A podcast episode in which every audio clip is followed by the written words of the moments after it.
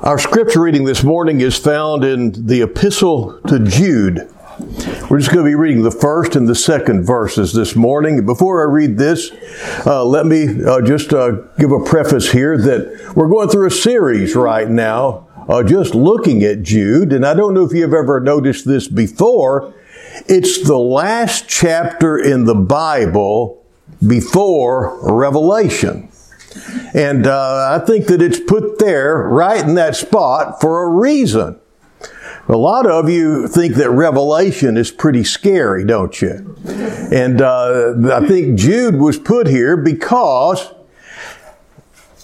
it's talking about the last days.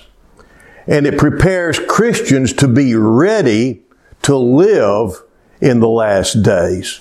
Because the last days started after Jesus went back to heaven and the church started. And you'll see that uh, what Jude does, he says, there have been these people who have crept into the church unawares. And uh, it was told to you that they would be coming into the church and that this was going to happen. And, uh, and he says, and lo and behold, now it has happened. And it's been happening ever since, hasn't it? Uh, there are those that, uh, you know, John talks about those who were among us, but they weren't of us. And, uh, uh but um, anyway, so Jude, he was going to write about how uh, just the wonders of the gospel. He wanted to talk to his, these, his audience about Jesus. He said, but this has come up and it needs to be addressed. And so, church, this is what you need to know so that you can be a steadfast Christian in an ungodly world. And that's what you're called, going to be called to do all through the book of Revelation as well. And uh, this is a very assuring uh, part of that as we read these words. Jude, a bondservant of Jesus Christ, the brother of James, to those who are called, sanctified by God the Father, and kept for Jesus Christ. May, may mercy and peace and love be multiplied to you.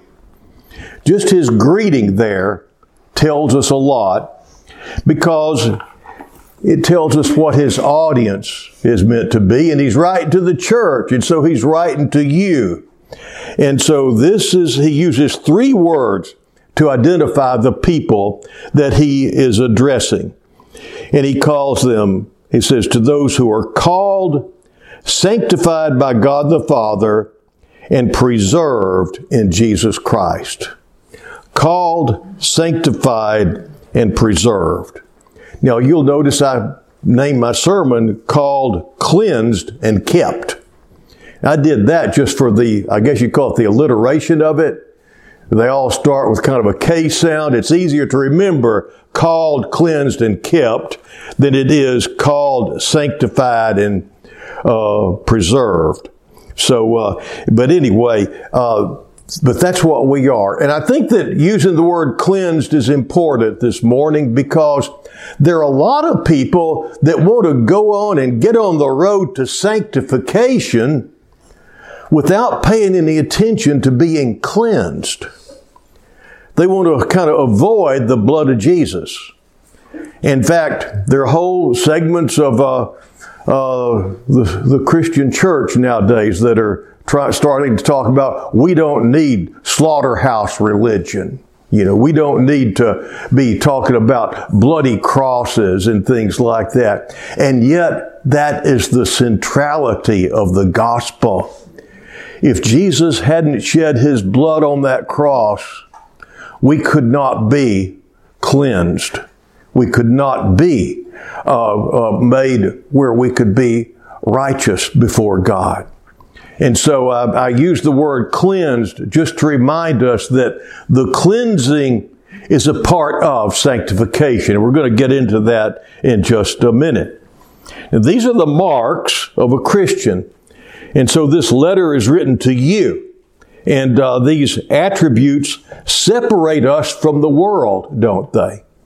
If you're living the life of a called, sanctified, and preserved person, then uh, you're not going to look like the world around you. And uh, so, anyway, so first of all, called. The word called is used in Scripture uh, in this way. Not only an invitation is sent out, but it's an invitation that is sent out and accepted, and it's made real because of the Spirit of God. We looked at uh, this a while back when we were looking at uh, uh, just our whole thing about uh, the uh, uh, characteristics of what was it called? We call it the essentials of Christian maturity. That's what that, that, that series was called. So we looked at this back then and we considered what it meant when he said, many are called, but few are chosen. And if you'll recall, uh, what it meant was when he said, many are called, many are chosen, he said this at the ending of his parable of the wedding feast. He uh, issued a lot of invitations, the guy that was holding the wedding feast, but many made excuses uh, or out and out rejected the invitation. Those who came to the feast, they're the ones that were chosen. When you receive an invitation and act on it, then you're chosen. That's the scriptural uh, way to look at that. Uh, Paul's statement is found in 1 Corinthians 122 through 24 about this. For the Jews require a sign, and the Greeks seek after wisdom. But we preach Christ crucified unto the Jews a stumbling block, and unto the Greeks foolishness. But to them who are called, both Jews and Greeks, Christ, the power of God and the wisdom of God. Brothers and sisters in Christ, if you have found uh, in Christ the wisdom and power of God, and you have trusted Him, then you are the called. Uh, the invitation is sent out, and when it's accepted and believed, then you are the called. And that's exactly what Jude means here, whatever he says. Uh, says this, and uh, Paul spells it out very well. Then sanctified to them that are sanctified by God the Father. Salvation is the beginning of the Christian life, but it's also the whole trip. You know, it's kind of like marriage.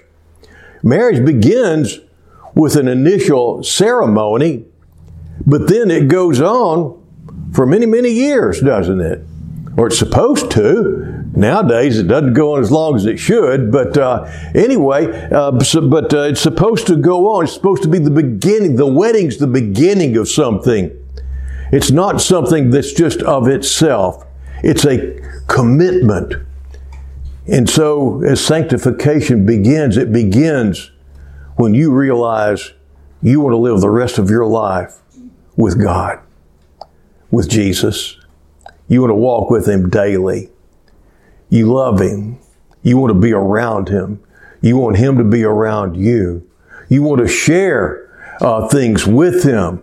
And He wants to share things with you. He wants to bless you. You want to bless Him. That goes on till the day that you die and then you get to continue on uh, in heaven. And so it's a it's a great thing, but uh, but that's it begins of whatever you are wind up being washed and cleansed and being made holy in the sight of God, not by our actions, but through our faith in His cleansing blood. Whenever we put our faith and trust in His cleansing blood for the forgiveness of our sins. That's the moment that His Holy Spirit can come in and begin to do His work. It's instant, that part is instantaneous. Your sins are taken away and you stand clean before the Lord. Uh, and this is just it. God moves you from the kingdom of the world into the kingdom of heaven. And just like Jesus said, the kingdom of God is at hand. Repent, believe the good news. Sanctified means to be set apart, uh, to set, be set apart for the service of God. And we talked about this last week, I guess, whenever we were talking about uh, All Saints Day and how we're all saints because everyone who has received the cleansing blood of Jesus, everyone who's committed their life to Him is a saint. Only two kinds of people in the world. Remember, y'all know what they are. There are saints and ain'ts. That's right. Saints and ain'ts. You're one of the two. Uh, there's no in between ground there. Saints and ain'ts. And so, uh, your sin is taken away. You stand clean before the Lord. And uh, when the epistle addresses the saints, addressing those who uh, have believed and received the good news and are living out of it. And that brings us to the second part of sanctification. First, after a person uh, turns from their sins and accepts Jesus Christ as their Lord and Savior, they have now entered into a new adventure and I love to call this an adventure because you wind up doing things you've never done before. You step, you're continually stepping into unknown territory. And uh, sometimes the things the Lord pulls you into are so different that people will call them, it's like a second conversion. They thought that they knew all there was, and then all of a sudden they step into a different realm. Just like Peter, whenever he stepped over the threshold into uh, the house of uh, Cornelius, uh, he uh, good good Jewish boys didn't step into the house of a Gentile.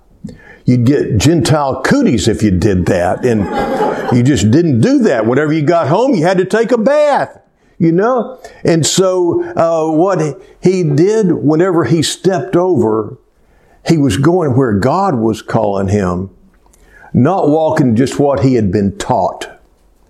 And so it winds up being an adventure because such fantastic things happen when we're willing to take that step that God wants you to take, but you've never taken before. And so what happened with Peter? He wound up uh, bringing a bunch of Gentiles into the kingdom of God, and he thought it was just going to be for the Jews.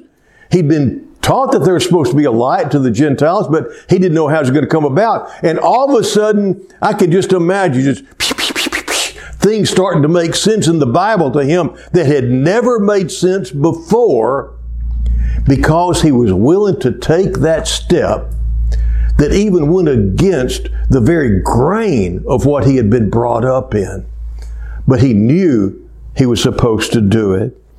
And so it is an adventure uh, whenever we start living a that's new, spirit filled existence. You've been sanctified and you're living a different life. It's kind of like fresh fruit and vegetables at our house. When we bring them home from the store, they're not ready for use, are they? No, you don't just grab an apple and eat it. You know, you gotta, you gotta clean it up. You don't just grab a carrot out of the bag that you just brought in. You've got to do something with it. And so when they're, uh, so you have to wash them. And after they're washed, then they're ready to either be eaten or, uh, or uh, set aside until later, used in cooking or whatever. But if we have some clean ones left aside, left over, we set them aside, but we don't put them back in the container with the unwashed ones, do we? No, because all of it, anyway. So, but that's us. You see, once we've been cleaned, we are set aside by the Lord for His use. Do you see that? That's sanctification. He's washed you. Now you're ready to be used by Him. And you can't, a, vegetable can't wash itself, can it? No, no way. And so it's the same with us. We can't wash ourselves. Only the Lord can do that for us. And so we come before Him and we're washed and we're cleansed. It's the Lord's doing. He cleanses us and separates us from the world. But then there's another part because sanctification is the beginning of a process that we call sanctification, or a good Methodist way to phrase it is moving on to perfection.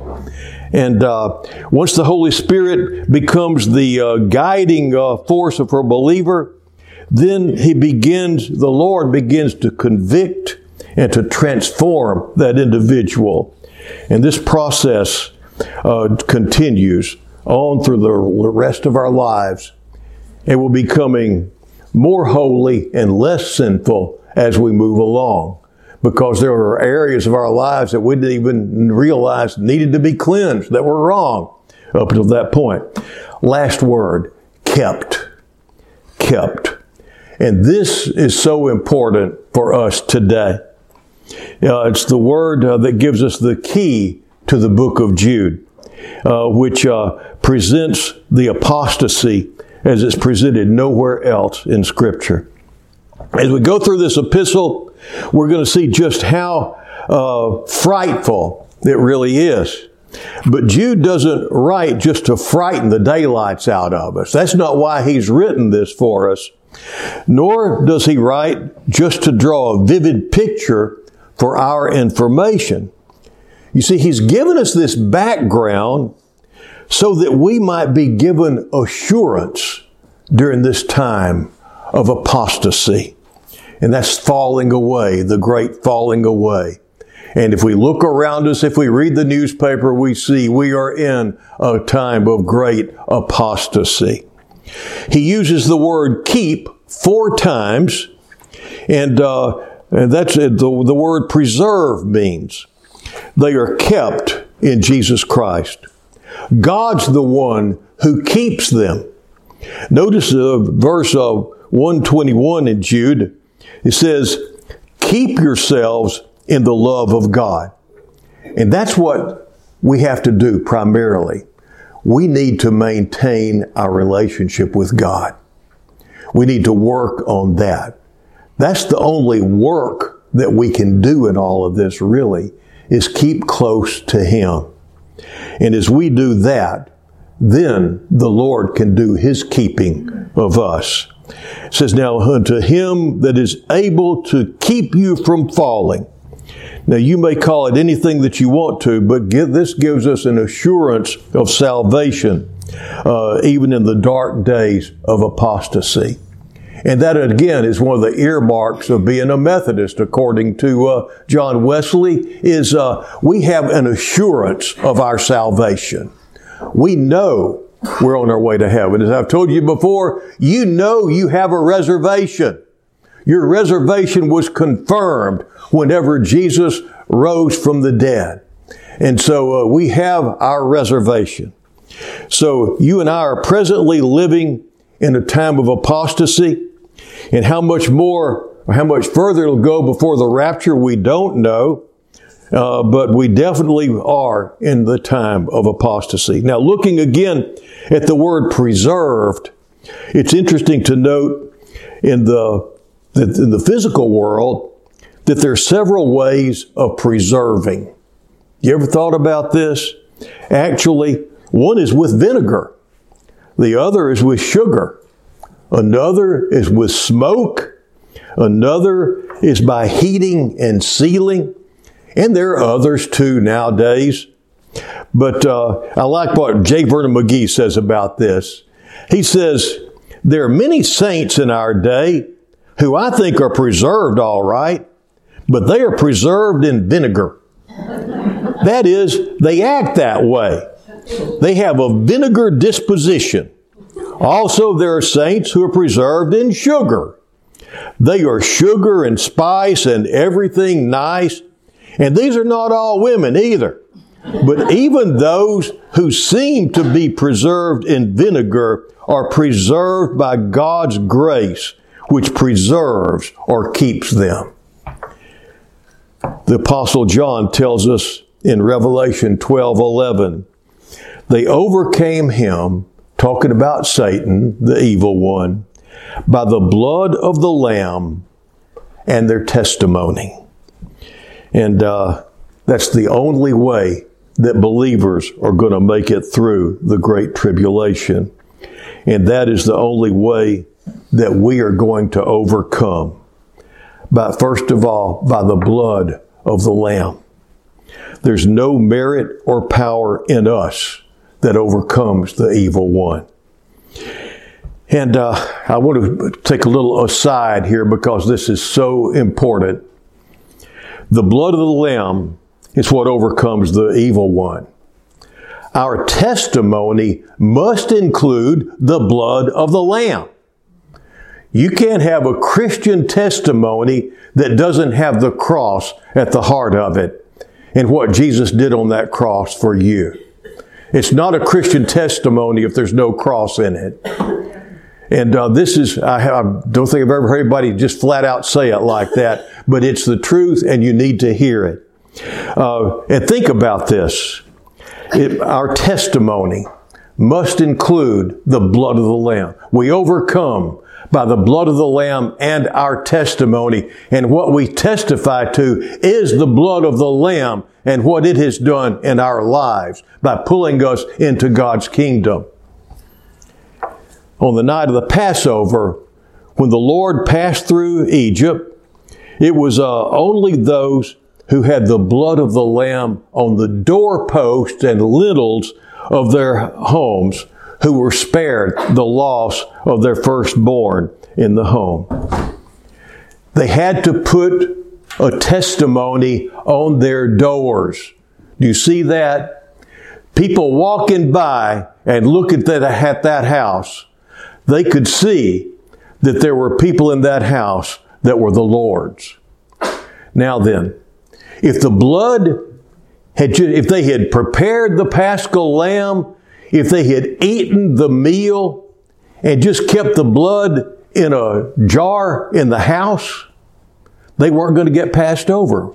I mean, they, yeah, they were they, because it wasn't on the lintels and the doorpost. You see, it's got to be visible, people.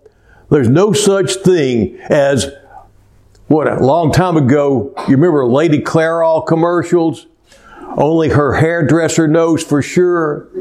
Well, Lady Clairol Christians, if nobody knows you're the Lord's, then you're not a real Christian yet. Do you see that? It's got to be on the doorpost and lintels of our lives. People are going to have to see it. So, uh, having the blood inside was not enough. So, I've shown you the picture of Jesus that hangs on uh, my, uh, uh in, my, in my study before. And uh, in that picture, my, my brother in law gave me this picture. It's a picture of Jesus as the great shepherd and he's in the middle of his flock. And one sheep nearby just looks up adoringly at its master. And that may be you. That may be right where you are, just right there by Jesus, just looking up, loving him. Others in the flock are looking at each other. And uh, then there are others that are looking out and away from the flock at the world around. And some are lagging behind. And one little group has lagged behind and uh, is in a little smaller group all by itself. Isn't this sounding like the church? And then there's one little black sheep that's very close to one side. And that's me. I made it. I may not be like all the rest of them, but I made it. And I'm so glad he took me into the flock. Even though I was such a black sheep, I'm his now, and I'm grateful. And maybe that's the way you feel. Maybe you feel like that black sheep. But this picture is taken from the illustration which the Lord himself gives when he says, I am the good shepherd. The good shepherd gives his life for the sheep. And then he goes on to talk about his sheep. My sheep hear his voice, hear my voice, and I know them, and they follow me, and I give uh, unto them eternal life, and they shall never perish, neither shall any man pluck them out of my hand. See, there's the kept part. If you're in the flock, you're kept. And is able to pluck them out of the Father, out of the Father's hand, even. Now, hope you see this. If a sheep is kept in safety, it's no credit to the sheep. All the sheep can do is stay close to the shepherd. They're safe as long as they hang with the shepherd. But uh, a sheep cannot defend itself. And it doesn't have sharp fangs and claws to fight its enemy with. It can't even run very well. A jackrabbit can't defend itself either, but at least it can get away by running. A sheep can't even do that. Sheep are pretty helpless. One thing a sheep can do, though, as I've said, is stay close to the shepherd. As I was thinking about this yesterday, I remembered a time when I got to feel the danger we put ourselves in when we start to move away from our, our shepherd. We were uh, in the Caribbean on a cruise, and we were taken out and we went snorkeling, and uh, it was a wreck on the bottom of the on the on the on the edge of the. There's a great drop off, and this boat was sunk there. And so there are like 40 of us out there snorkeling. You know, we had our little things up in the air and we were all looking at all these beautiful fish and we were just looking at all this stuff. And I just kept paddling and looking and paddling and looking. And then I got to the very edge of the, where the island just dropped off into nothingness. And all you could see was white murk.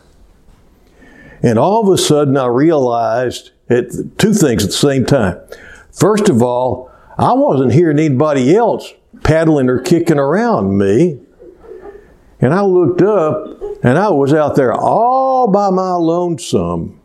I had drifted away from everybody else. And then I looked back down into this murk and I could just see jaws coming right up out of there, you know.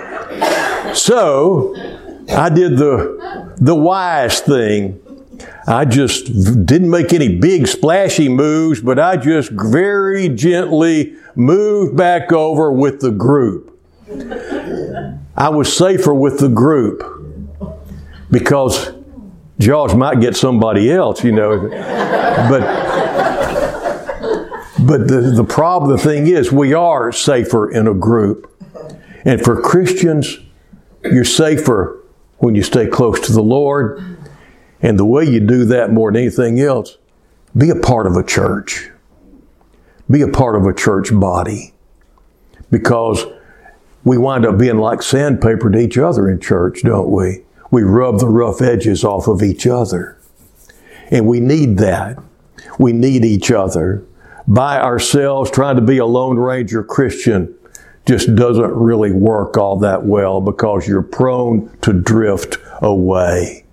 When you drift away, you find yourself in danger of being attacked by the enemy. And whenever that happens, you want your brothers and sisters around you. So if you have been out from the church, and a lot of people are going to be listening to this on the podcast this evening, if you haven't been involved in a church, you need to get involved in one. You need a church family. Friends, you see, when one of God's sheep says he knows he's saved, he's not boasting of his own merit. He's boasting about his shepherd. And we do have a wonderful shepherd who's able to keep us. And if you're saying that uh, you're not sure of your salvation, and what you're saying is that uh, you don't have very much faith in your shepherd. And he says that he can keep you. And God can do that. He can keep you. If you have loved ones who are afraid of living in these last days, Make sure they know this. He says that no created thing is able to take you out of His hand. It's not a question of whether you can hold on to Him. It's a question of whether He's holding on to you. He says that He can, and it's a matter of your trusting Him and staying close. You see, salvation rests on Jesus, the Son of God, the Word of God. And it's up to you whether you're going to believe Him or not. Your assurance of salvation rests upon that because He has made it very clear that you have a sure salvation. Even if you haven't claimed it, you could do that this morning. Here in Jude, we're presented with the dark days of apostasy, and God still says He's able to keep His own. Isn't it great to know that when everything points to the soon return of the Lord, that He's going to keep us? And that's why He tells us whenever you hear of wars and rumors of wars and pestilences and earthquakes and uh, and all these different things that are coming clearer and clearer every day. He says, "Look up, for your redemption draws nigh." Sometime when you're in, an airport, I encourage you to uh, notice the difference between passengers who have confirmed tickets and those who are on standby. Have you ever just watched that? It's fun. I like to watch people. Uh, the ones that are, have confirmed tickets, they read newspapers, they look, piddle with their phone, they uh, do all sorts of things, visit with friends, or they sleep. The ones on standby hang nervously around the ticket counter. They pace and they fidget and they fret. The difference is caused by the confidence factor. There are no standby tickets when it comes to our salvation. Again, you're either a saint or an ain't. We've all been called. Your ticket has already been purchased by our Lord and Savior Jesus Christ. And all that is left for you is to step up and receive it. And once you believe and received, you are sanctified and will be kept. In the name of the Father, the Son, and the Holy Spirit. Amen.